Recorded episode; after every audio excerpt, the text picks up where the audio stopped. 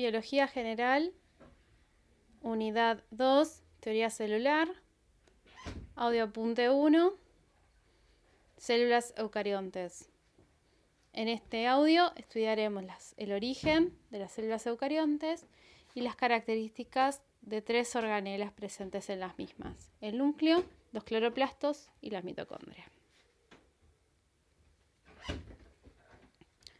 Las células eucariontes son células que tienen núcleo verdadero, que envuelve el ADN lineal en este caso, y este ADN también está fuertemente asociado a proteínas en comparación con las células procariontes que estudiamos anteriormente, que son células sin núcleo ni organelas, en donde el ADN es circular y por lo general no está asociado a proteínas.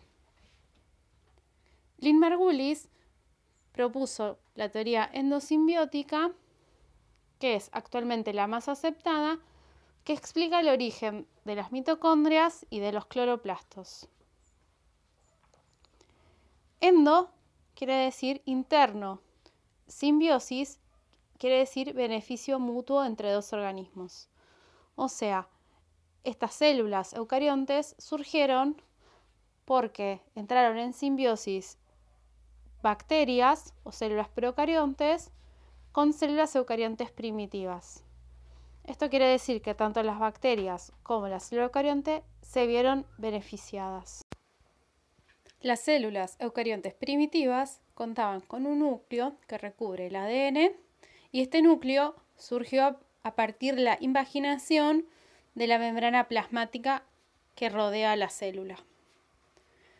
Las mitocondrias y los cloroplastos surgieron de la teoría que fue nombrada anteriormente, que es la endosimbiótica. El cloroplasto surgió porque una célula eucariote primitiva englobó a una célula procarionte fotosintética. Y la mitocondria surgió, eh, la mitocondria surgió a partir de la célula eucarionte primitiva que, engloba a una eh, aeróbica. Las características que tienen estas dos organelas es que tienen doble membrana,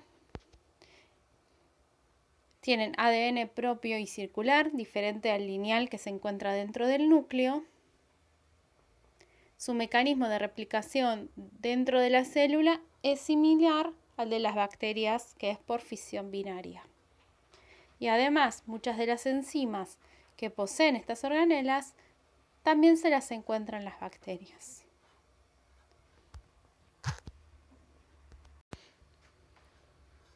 En cuanto a las funciones de la mitocondria y los cloroplastos, decimos que la mitocondria están encargadas de hacer el metabolismo con un consumo de oxígeno es decir, un proceso que se llama respiración celular, en donde se utiliza el oxígeno y una sustancia química para obtener energía, que en términos celulares lo llamamos ATP. En el cloroplasto, que cuenta con un pigmento de color verde que se llama clorofila, se cumple con la función de llevar a cabo la fotosíntesis es decir, que se obtiene energía química mediante la formación de la glucosa a partir de la energía lumínica que capta justamente el pigmento de la luz.